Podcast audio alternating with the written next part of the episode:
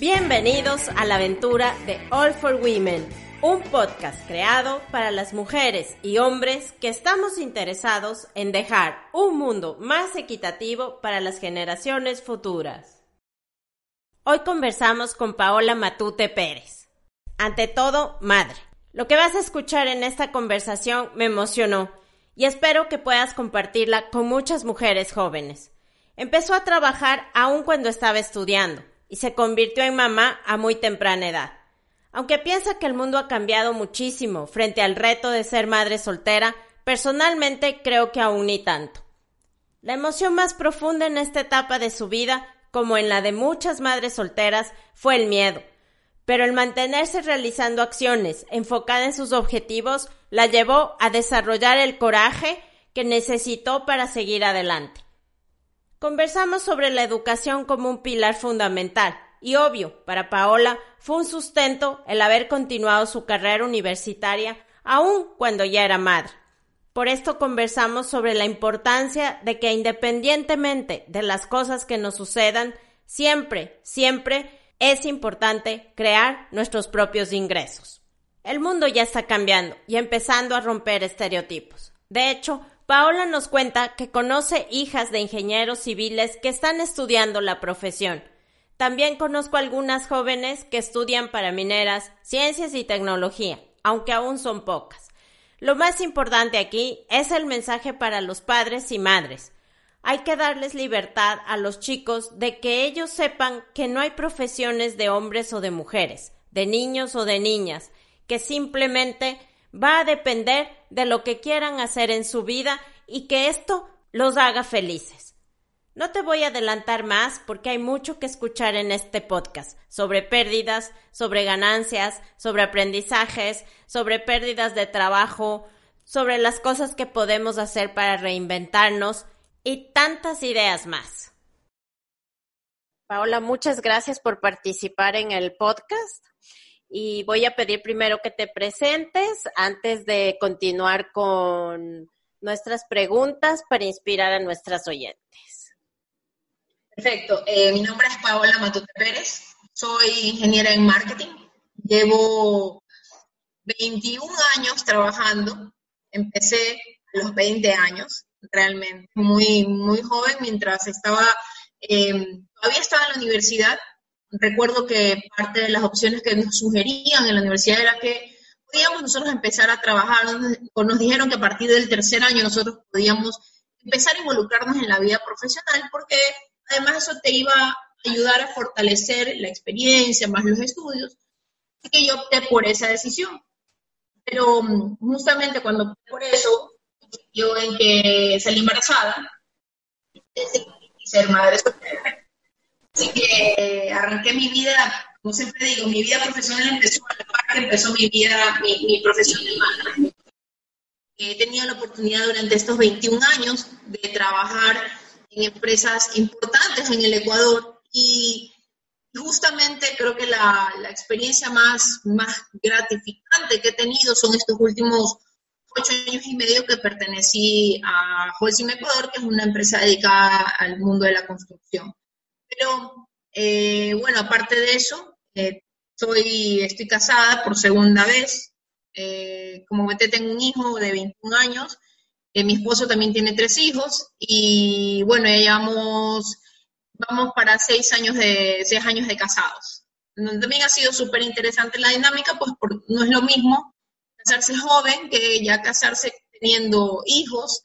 Entonces eso implica también otra dinámica diferente. Pero ha sido muy divertido. Cuando nosotros con mi esposo hablamos, siempre decimos que esta, esta sigue siendo una aventura muy, muy, muy divertida. Así que somos una familia de seis más, un, más una perrita, mi hija perruna. Y aquí vamos.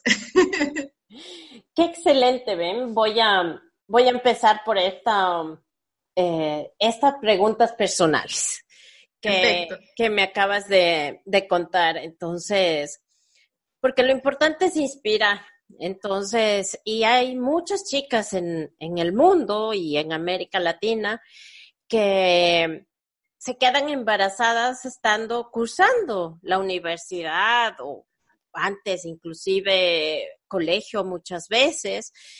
Entonces, ¿qué les podrías decir a estas chicas si tú te ves atrás, Paola, cuando están embarazadas y aún no han terminado su carrera profesional? Mira, eh, algo que a mí me quedó claro cuando, cuando yo quedé embarazada, yo en, un momento, em, obviamente te da mucho temor, ¿no? Eh, apenas con 20 años eh, y una vida por delante, había muchas cosas que se me pasaban a mí por la cabeza. También estaba el tema de, de mis padres. Hace 21 años, el Ecuador en el que vivíamos no aceptaba una madre soltera. No es como ahora, ahora es muy, ahora es muy normal, o sea, no, ha cambiado muchísimo, o sea, el mundo ha cambiado muchísimo, nuestro país ha cambiado muchísimo, pero este aspecto que fue el que a mí más me, me, pegó, porque lo viví, que no era común ver a una chica tan joven, soltera, sin casarse, embarazada. Entonces, eh, no te voy a negar, fue duro, fue duro a la interna en casa, fue duro hacia afuera, pero yo estaba convencida eh, si yo, yo tenía que terminar mi carrera, porque mi carrera iba a ser la única herramienta con la cual yo iba a poder sacar a mi hijo adelante. ¿Que me iba a costar muelas? Sí. Que iba a ser duro, que iban a haber muchos llantos, pero también iban a haber muchos momentos de alegría y es así como han sido. Entonces, eh, mira, nunca dejar atrás el estudio la que te va a permitir sostenerte, ser independiente económicamente, poder sacar a tus hijos, tu hijo, tu hija, tus hijos, sacarlos adelante, saber que tú tienes esa herramienta que nadie te la va a quitar en la vida porque son tus conocimientos, lo que llevas en, en tu cabeza. Lo que... Qué emocionante. como dices, sí, hace 20 años y hoy aún no, como tú dices, el, es miedo, creo que el sentimiento más fuerte en esos momentos, porque eres todavía chica, 20 años eres una chica. Y, y los padres, aun cuando hoy estén abiertos a apoyar más desde ese punto de vista del apoyo, implica un cambio en las personas, en, en el grupo familiar, ¿no es cierto?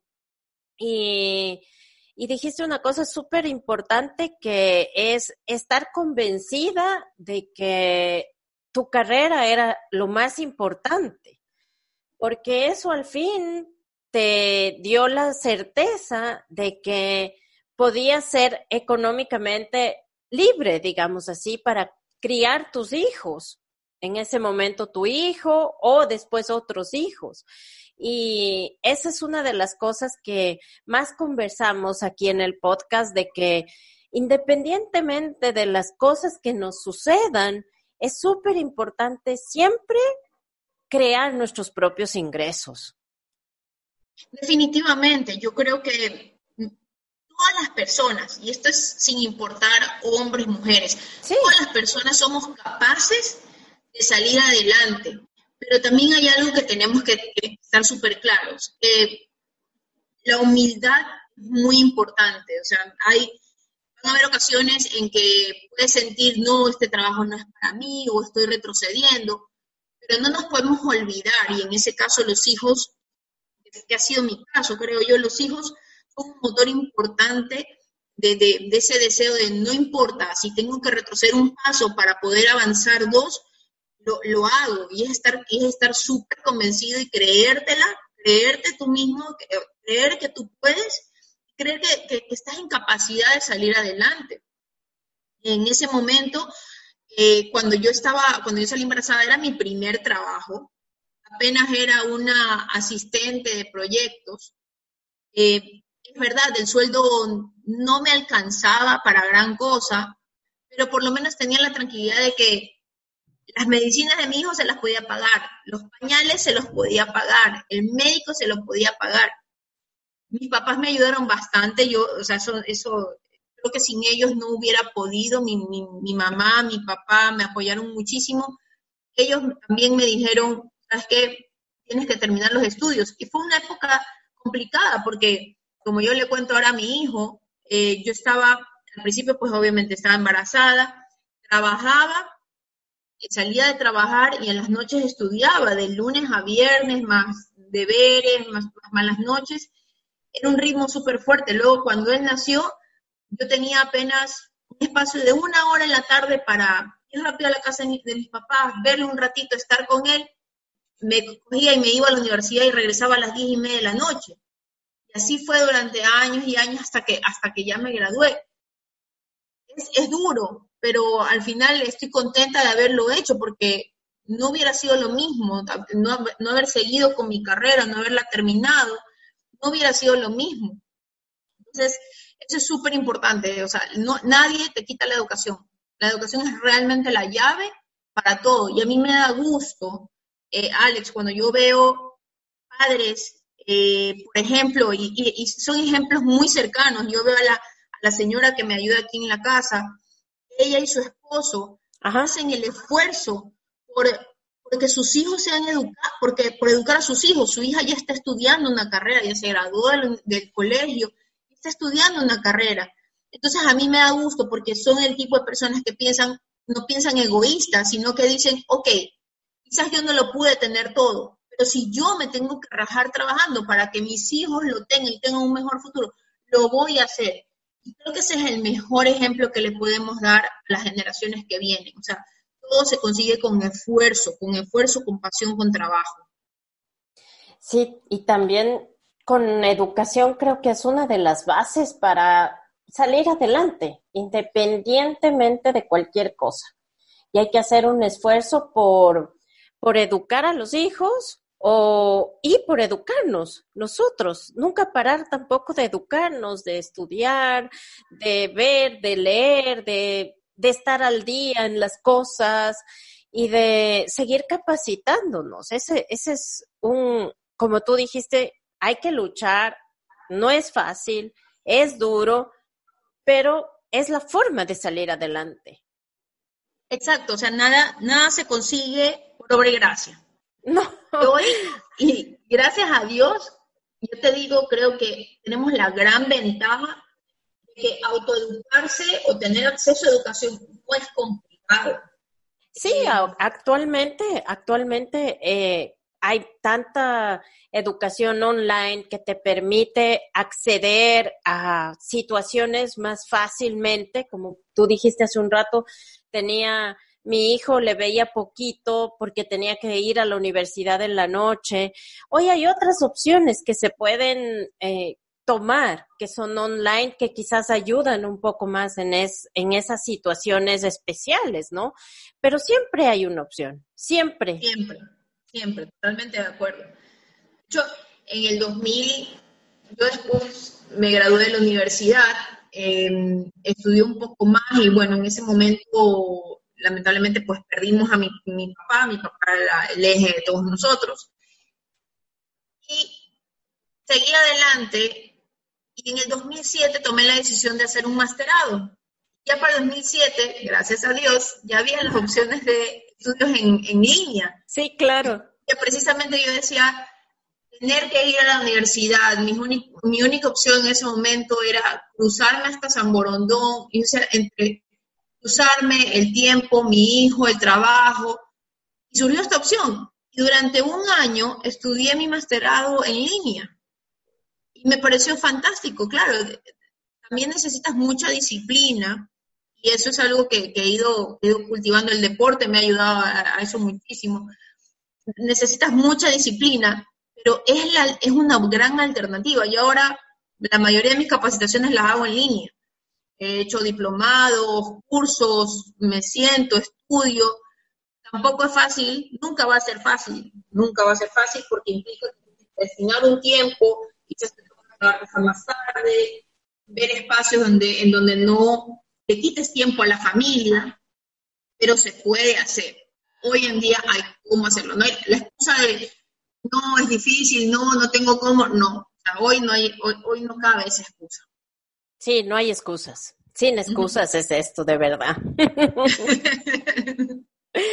Gracias por esta parte personal que creo que era súper importante preguntar porque le pasa a muchas chicas, le pasa a muchos chicos que empiezan a ser papás pequeños, digamos, jovencitos, y es importante que sepan que hay que esforzarse, pero que eh, sí se puede, que sí se puede, que sí se puede salir adelante, que hay cosas que, que mm, uno tiene como como pilares fundamentales, como tú dijiste, estar convencido de que se puede, saber que no es fácil, pero que se puede lograr, y que dijiste algo tan bonito de que todos somos capaces de salir adelante y con humildad hacer las cosas.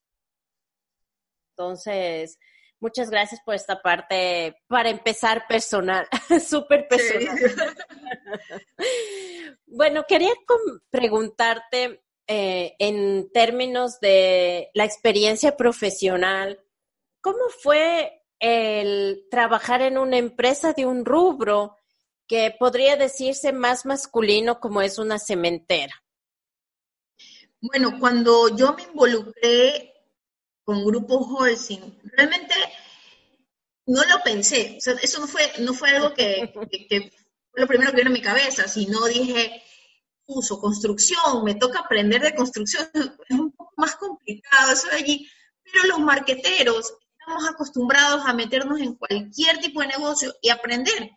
Y a mí, soy súper curiosa, a mí siempre me ha gustado aprender y, he tenido la, certeza de, poderle decir a la gente, como yo les decía a mis, a mis compañeros y amigos eh, en Holcim, explícame como si le estuvieras explicando a un niño de cinco años, porque yo no soy ingeniera.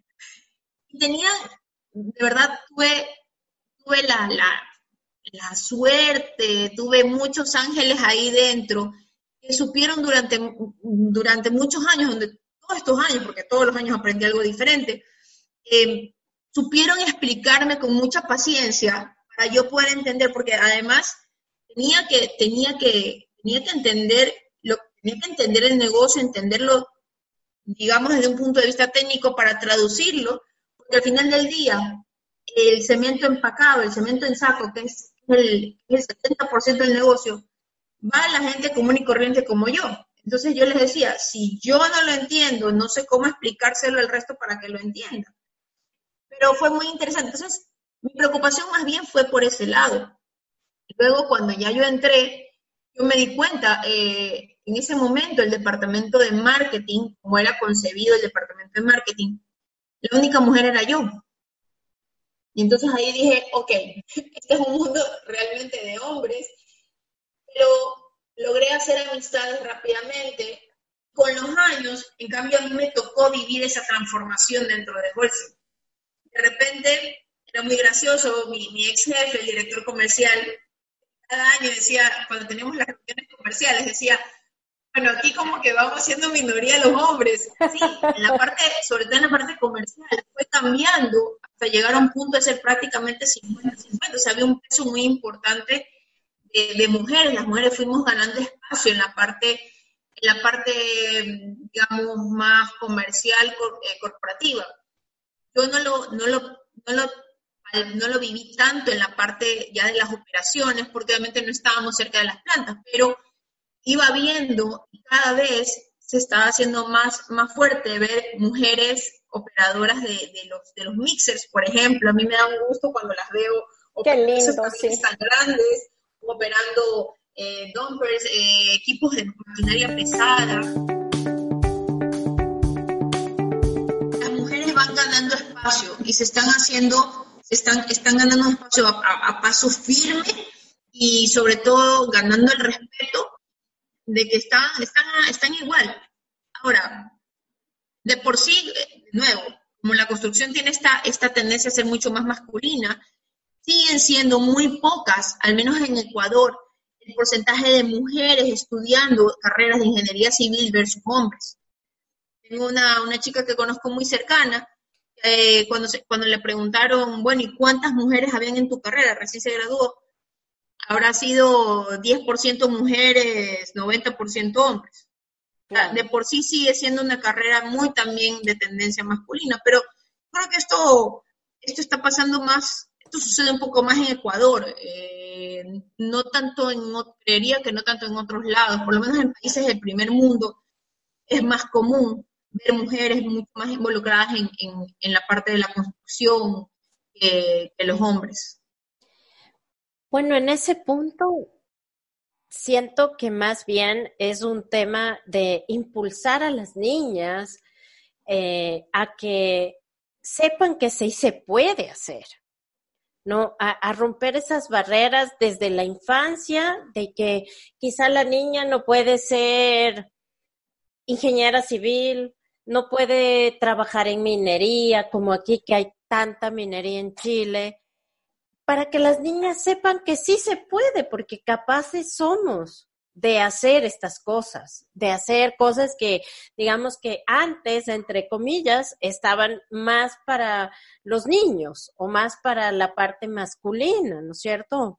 Entonces, creo que el tema es impulsar a que tanto niños como niñas podemos hacer cualquiera de las cosas que antes era o solo los niños o solo las niñas.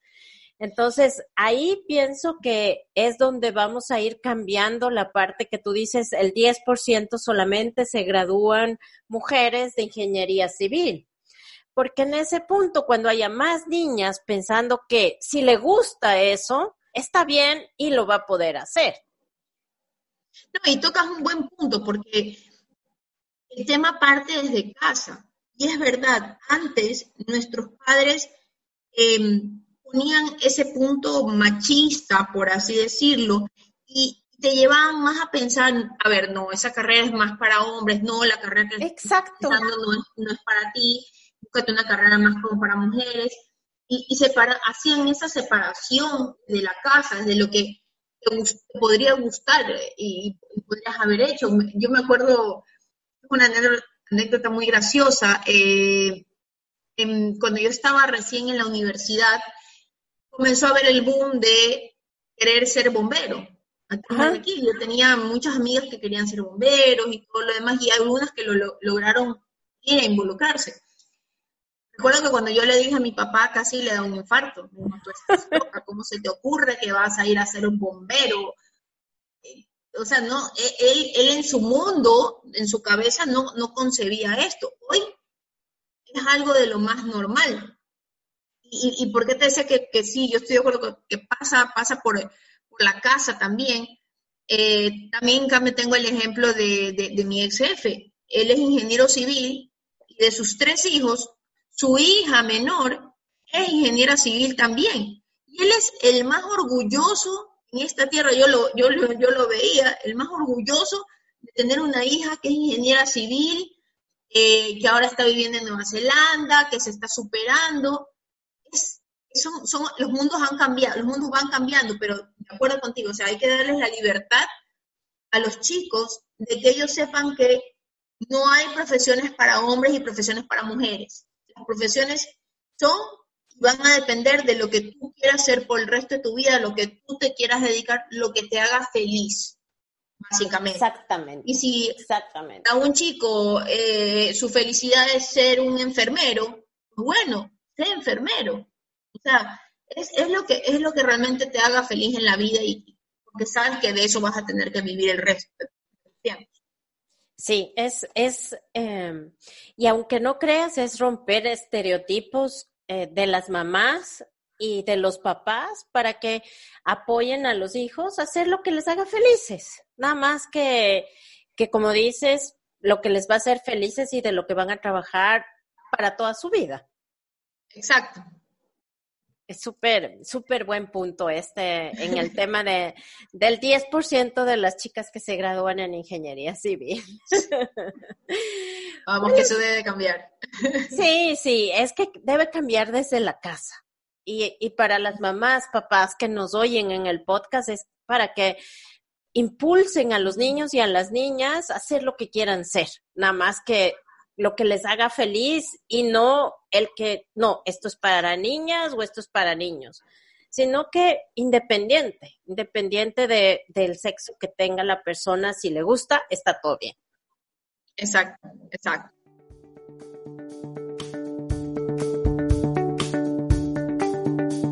En ese punto de, de una empresa o de un ambiente eh, masculino, tú topaste un tema súper interesante que dijiste que tenías ángeles y yo le puse como el networking que supiste trabajar para que te apoyaran a aprender.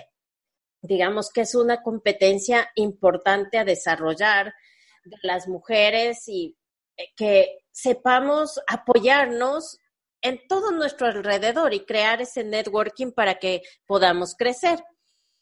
¿Cuáles crees tú que sean otras competencias que necesitemos desarrollar como mujeres para trabajar en este tipo de ambientes un poco más masculinos que estábamos conversando? Incluso para operadoras de planta, por ejemplo, o mujeres mineras, que, que hay pocas aquí, creo que no llega al 20%. ¿Qué crees que aparte de networking, por ejemplo, tú puedas decir, ah, es importante A, B, C competencias? Yo te diría que em, no, no, sé si, no sé si tanto competencias, pero yo creo que una de las cosas claves es saber que em, ser consciente de que tú eres tan valiosa en tu trabajo como lo es para masculino. Que van a haber cosas que tú no sabes que la otra persona sabe, par masculino o par, o par femenino, cualquiera de las dos, y que necesitas trabajar con estas personas y que necesitas aprender de estas personas. Yo creo que, creo que la humildad es un tema súper, súper importante, porque muchas veces eh, por este miedo, por este temor de, que te traten como menos, eh, las personas tienden a, a, ser más orgullosas, a pasar por, por más pretenciosas, y eso crea barreras, y eso no te permite hacer nexos. Pero el momento en que tú dices, ok, sí, todos aquí somos profesionales, por algo nos han contratado, pero yo quiero aprender de ti, y si hay algo que te puedo enseñar, bienvenido sea. Y eso logra conectar. De esa forma logras conectar y logras fortalecer tus relaciones adentro. Y luego eso es lo que a ti te va a permitir, cuando necesites algo, saber a quién acudir que te dé una mano.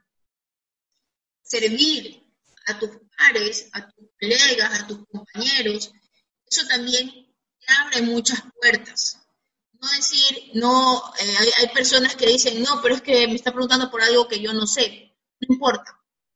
Yo siempre sé la política, si no lo sé, lo averiguo. Pero si tú, si tú has acudido a mí es porque crees que yo te puedo ayudar de alguna manera y lo voy a intentar hacer. Y si ya no lo logro, te diré, sabes que busqué todas las alternativas y no, no, no he logrado encontrar una respuesta, pero sabrás que hice algo por ayudarte. Yo creo que la humildad y el servicio al cliente son dos cosas súper importantes para poder trabajar en este mundo. Luego, luego el respeto te lo ganas por, por, consecuencia. Eh, las otras dos cosas son cómo juegas el partido, luego el gol viene. Súper. Eh, creerse, me dijiste, servir y ser humilde. Entonces creo que sí, no sé si puedan podemos catalogar como competencias, pero creo que son tres buenos consejos para cualquier trabajo.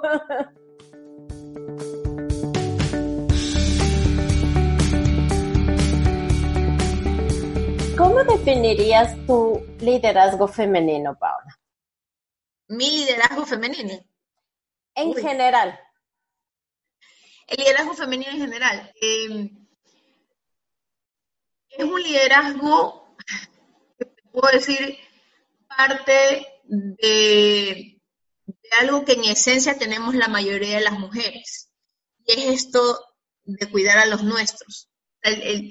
Esa, por ejemplo, creo que es una pequeña diferencia que sí nos marca de, los hombres. Por naturaleza, eh, estamos, somos madres y tenemos esta capacidad de poder cuidar de otros, de, de, otros seres humanos, de, estar con ellos. Y yo creo que eh, es, es eso, si lo llevas al, al mundo empresarial, es, es, muy, es, es muy parecido. Tú te preocupas, estás cuidando a tu equipo, quieres que tu equipo sea el mejor, que rinda, que consiga los objetivos.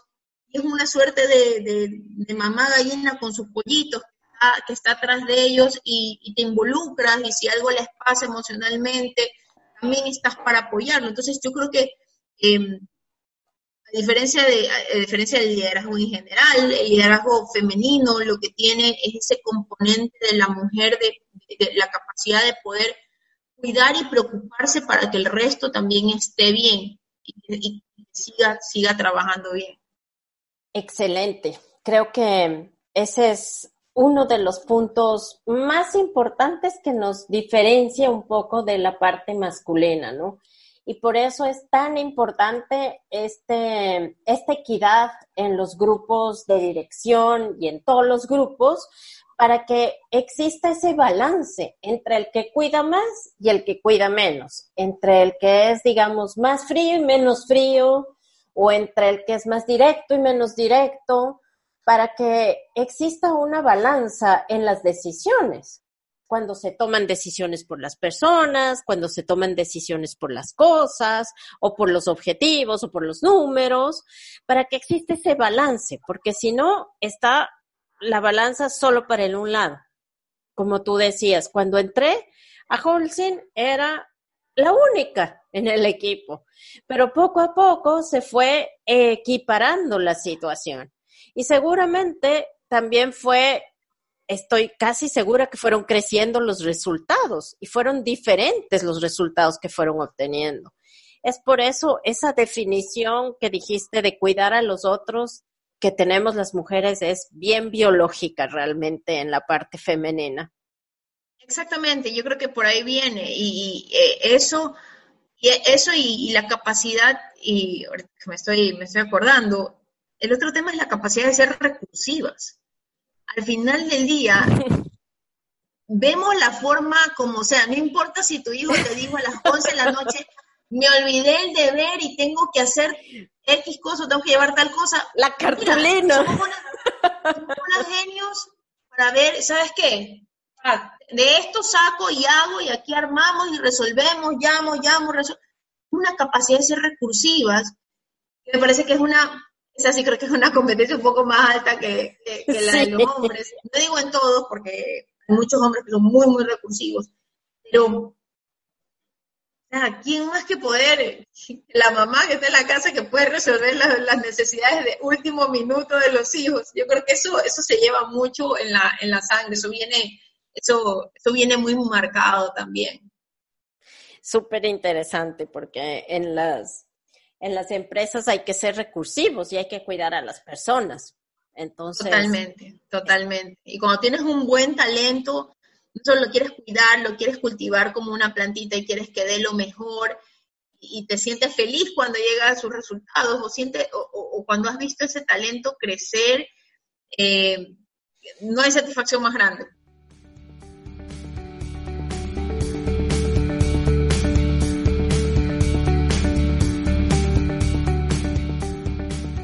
Empezamos conversando un poquito de, cómo han cambiado las cosas en Ecuador específicamente. En, en Holcim me dijiste, se fue equiparando la situación.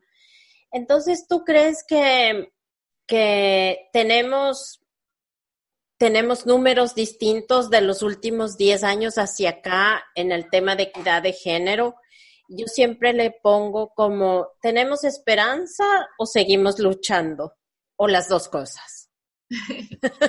las dos, yo te diría las dos cosas, porque sí han cambiado los números, lo he visto, incluso lo he llegado a ver en, empresas donde he trabajado, eh, veo 10 años atrás cómo eran, las veo hoy, son totalmente diferentes y hay una, y hay una, se está equiparando la balanza. Entonces, ¿hay esperanza? Sí hay esperanza. Hay que seguir trabajando definitivamente que se eh, pero, pero sí, eso también implica un compromiso por parte de nosotras, las mujeres, de seguirnos preparando, porque es como hablábamos ahorita con el tema de las, de las ingenieras civiles. Uno dice, bueno, no esperaríamos que en la construcción haya más mujeres eh, a futuro. Claro, pero es que también va a depender de que más mujeres quieran, se entusiasmen y se la crean y digan, bueno, si yo quiero ser ingeniera civil, pues voy a estudiar ingeniería civil, no me importa, así sea la única mujer del grupo, lo voy a hacer cada vez ahora más. O sea, es, también parte, es un trabajo también que nos toca a nosotros seguir, seguir, no siendo, y en esta parte es, ahí sí hay que quitarse un poquito la, humildad, pero es dejarse ver. Porque sí.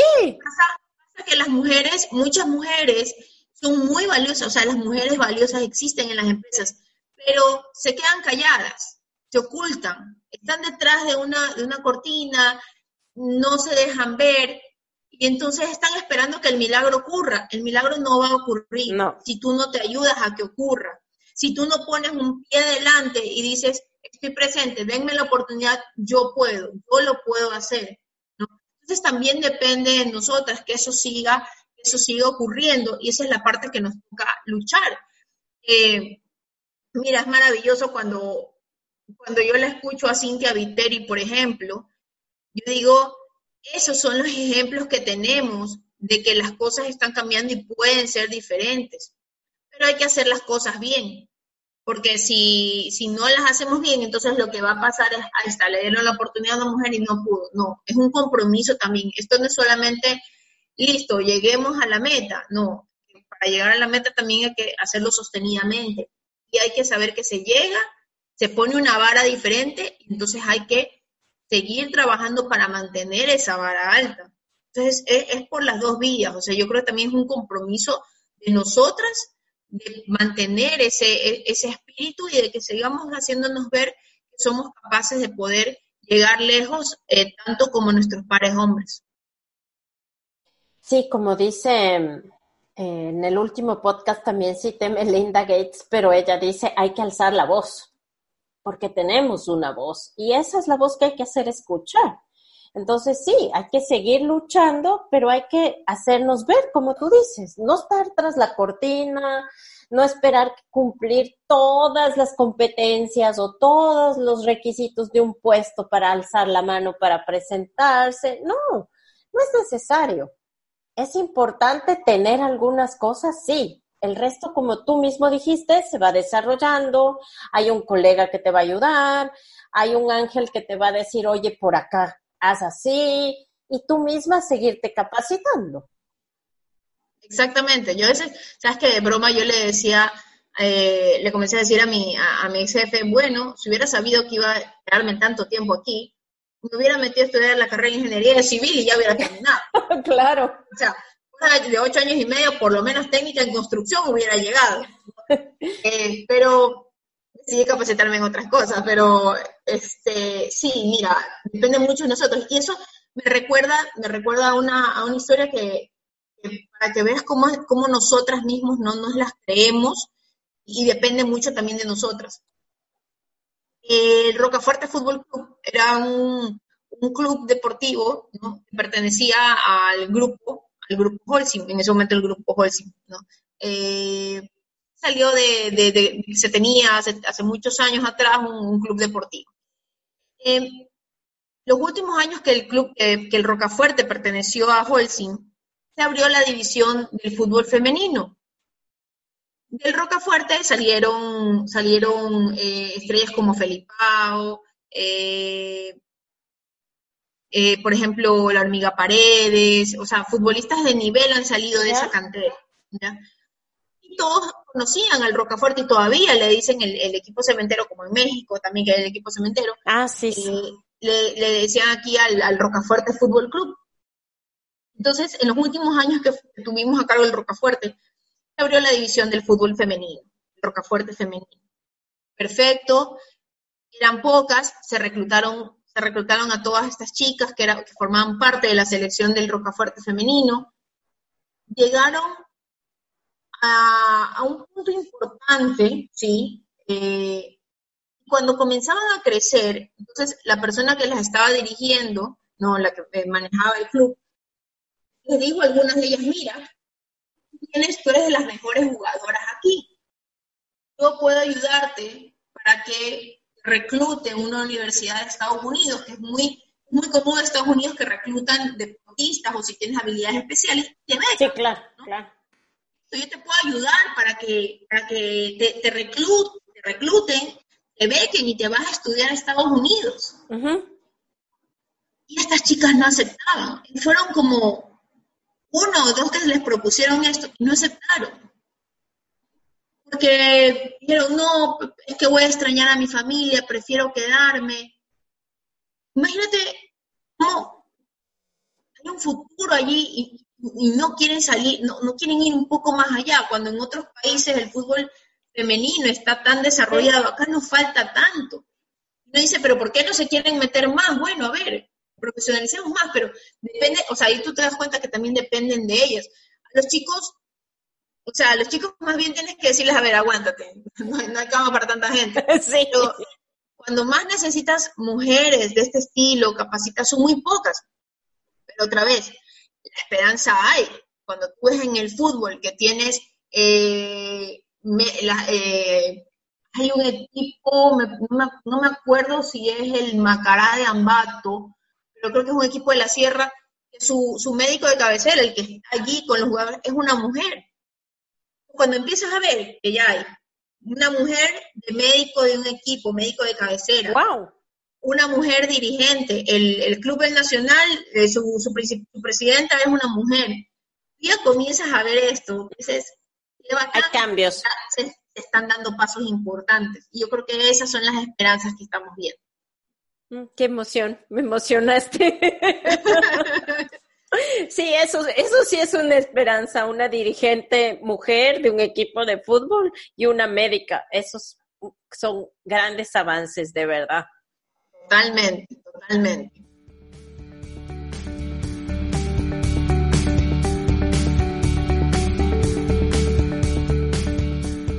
Hablemos un poquito de ti y aunque ya conversamos al principio, me gustaría que nos cuentes sobre dejar un empleo, que es la última experiencia que has tenido. ¿Y qué se aprende de esto, Paola? Bueno, eh, como ya te comentaba, yo ya esto, yo ya veía cómo, estaban las cosas y si bien dejar un trabajo de, manera de, eh, manera obligada no es no es fácil para nadie porque te has acostumbrado después después de ocho años y medio, tener la misma rutina. Es una casa, ¿no? Es, tu otra, se vuelve tu otra familia, ¿no? Em, sí, es, no es fácil. Sin embargo, yo creo que toca ver el vaso medio lleno y no el vaso medio vacío. Y, y, fue lo que yo decidí hacer, ver el vaso medio lleno y decir, ok, listo, capaz que esto, si bien es algo obligado, es algo que no es voluntario, no es voluntario mío, pero es una oportunidad. aquí, aquí alguien me está tratando de mandar un mensaje y yo tengo que estar con los, con los oídos abiertos. Esto es un momento en que capaz que mi ciclo ya acabó, eh, se hicieron cosas importantes, me fui feliz porque logré sacar un producto que lo venía trabajando desde hace cerca de dos años, eso para mí fue la felicidad más grande. Creo que me sí me hubiera frustrado un poco si me iba y no lo hubiera lanzado. Me fui lanzando el, último producto que desarrollamos, que fue el Sin Maestro. Y, me fui contenta porque realmente cuando miré para atrás y evalué el tiempo que había permanecido, eh, me di cuenta que es muchísimo el camino recorrido y muchísimo lo que aprendí. Han sido fueron ocho años y medio muy importantes que yo debo agradecer. Pude pertenecer a esta familia llamada Holcim Ecuador, que me permitió crecer profesionalmente, hacer cosas totalmente diferentes que nadie se las hubiera esperado. Ver lo positivo que me llevo y agradecer de que la maleta de conocimiento se va con nosotros. Lo segundo más importante, apoyarnos en nuestra red de contactos, familia y amigos todas las que he entrevistado hasta el momento que han participado en el podcast, es que todas, todas, todas siempre me dicen, es que tengo mi, como tú me acabas de decir, mi ancla que es mi esposo. Y, todas las mujeres que han participado hasta el día de hoy siempre mencionan a su esposo, su pareja eh, o alguien cercano, que es la parte donde nos apoyamos. qué es el dónde nos apoyamos, porque para eso es una pareja, en fin de cuentas, ¿no? Para apoyarse mutuamente en tiempos en que quizás no son iguales a otros tiempos, para no decir ni que son fáciles ni difíciles. Son simplemente distintos a los, a los tiempos que quizás vivíamos antes. Entonces, creo que este tema de tener a la persona, madre, padre, como tú dijiste, cuando te quedaste embarazada, eh, cuando tenías 20 años, o hoy, que es tu esposo, tu ancla, es súper importante esa otra mitad cualquier mitad que sea, digamos así. Sí, sí, yo, yo coincido contigo. Creo que siempre debemos, ahí sí debemos ser súper inteligentes y saber que siempre hay alguien, o sea, que solos no, no, no somos para estar solos y que necesitamos siempre alguien que nos ayude, esa otra, esa otra parte de nosotros que, es la que nos apoya. Y, y como tú mencionabas al principio, esta otra parte fue creo que por sobre todas las cosas, o sea, realmente fueron mi, papi, mi mami, mi hermana y mi hermano en ese momento, pero si yo tengo que escoger de los cuatro, ¿quién realmente estuvo conmigo y hasta el día de hoy incondicionalmente? Esa es mi madre, ¿ya? Y luego, gracias a Dios, pues llegó mi pareja y es con quien estoy. Ahora él es mi otra, él, él es mi otra mano derecha para cualquier cosa. Entonces, siempre es importante saber eso, eh, saber y, tener identificado quién es esa persona, esa mano que siempre te va, te va a recordar de lo que eres capaz, que te da tranquilidad y te da claridad, porque siempre van a haber momentos, momentos nublados. No es que no, no existan, van a haber esos momentos, van a ver cuando se te nubla la mente, no ves la luz al final del camino, pero son estas personas especiales que están cerca de nosotros las que nos ayudan realmente.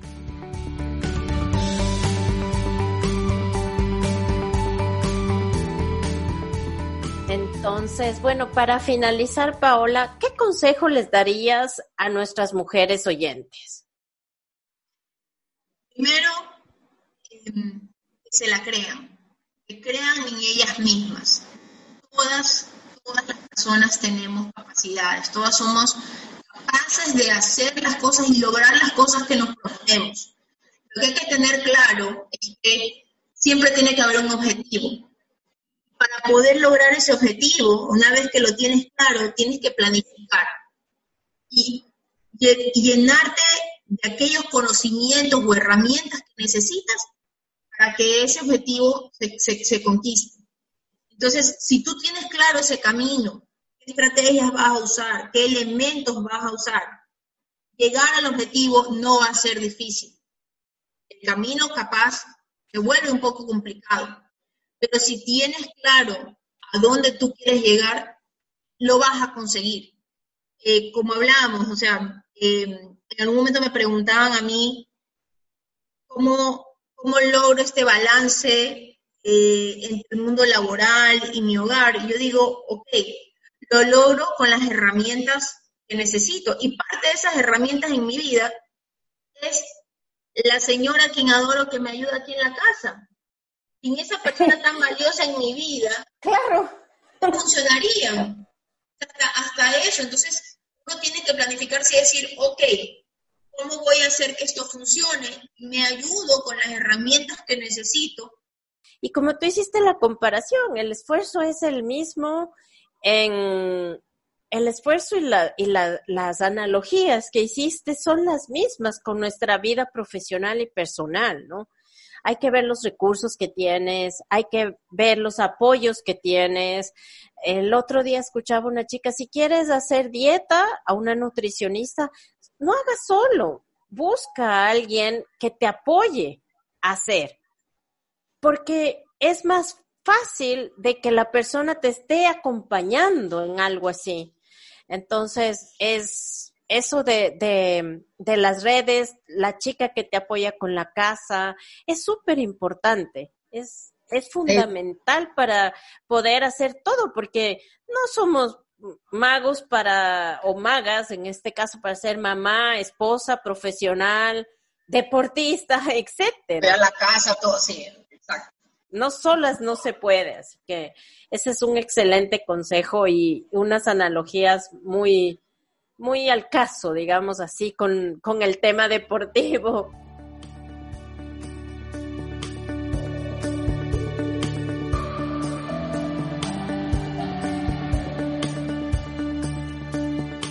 por último, ¿qué mensaje sobre equidad de género les darías a los hombres que nos escuchan, Paula?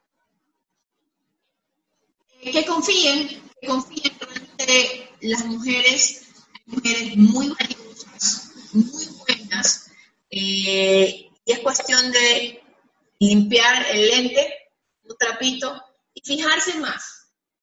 Habemos tantos hombres como mujeres capaces de poder hacer las mismas cosas en similares condiciones. Yo, no soy de las personas que cree que las condiciones son iguales, no, porque pienso que eh, una mujer de todas maneras, si tienes una familia, un hogar o un hijo, eh, siempre le va a tocar un poco más de tareas que los hombres. Pero si tú le das el chance y comprendes esa situación, las mujeres vamos a responder y probablemente van a haber ocasiones en que vamos a responder hasta mucho mejor que un hombre, pero somos capaces, es cuestión de que nos den el chance. Sí, ahí, como dices, actualmente el, tema de las tareas de, del hogar principalmente, en América Latina, las mujeres dedicamos el doble del tiempo que los hombres dedican a las tareas eh, del hogar está estadísticamente estudiado que dedicamos cuatro horas al día a las tareas del hogar, mientras los hombres 2.5 en promedio. Entonces, como dijiste, siempre, digamos que no sea para siempre, ¿no? Yo siempre doy el consejo de que a los hombres de que no dejen que esto sea para siempre, ese es mi consejo apoyen a, sus esposas, a sus mamás, a sus hermanas, a quienes estén al lado, a que trabajen dos horas cada uno en la casa, ¿no? Eh, con los hijos, con la casa, con las tareas domésticas, lo que sea.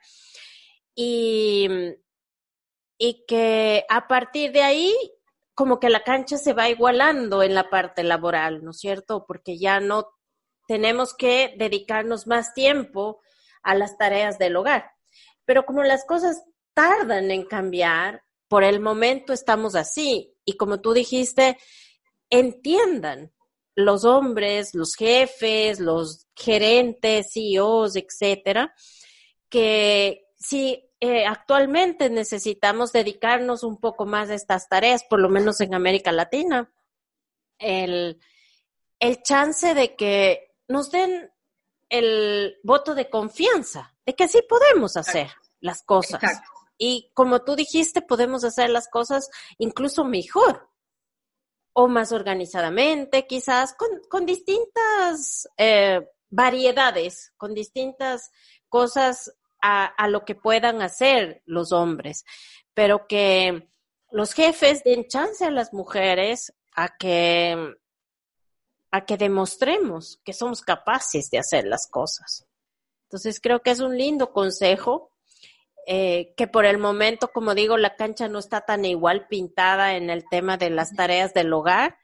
Entonces, comprendan ese, esa situación y nos den el tiempo para que hagamos las dos cosas al mismo tiempo.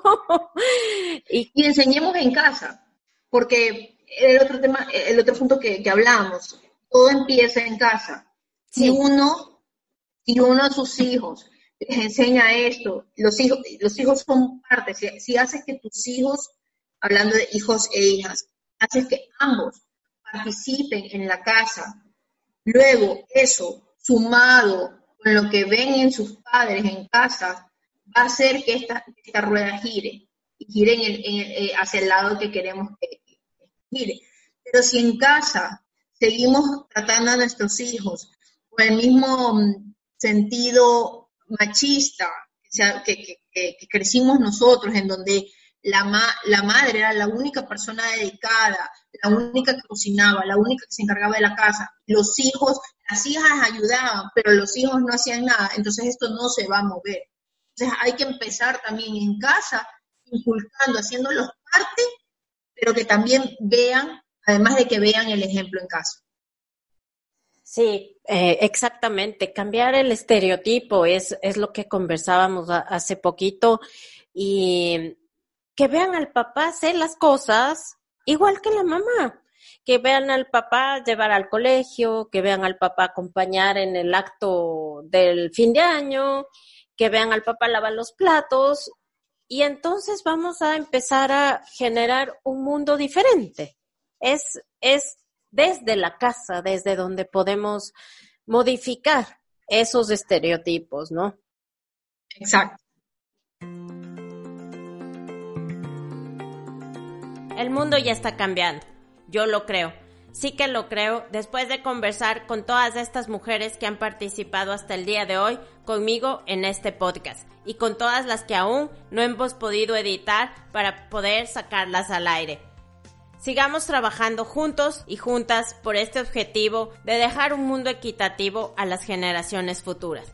Así que nada más, te pido, comparte este podcast para inspirar a más mujeres y hombres a todo tu alrededor.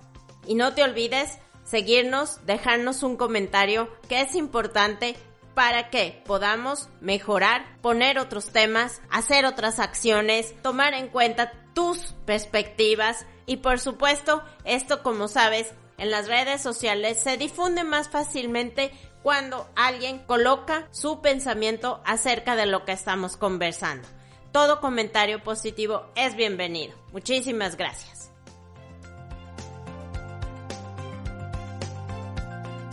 Esta es una producción personal con la colaboración de Menta Digital de Juliana Maya, con la ayuda de Bernard Erazo en la edición.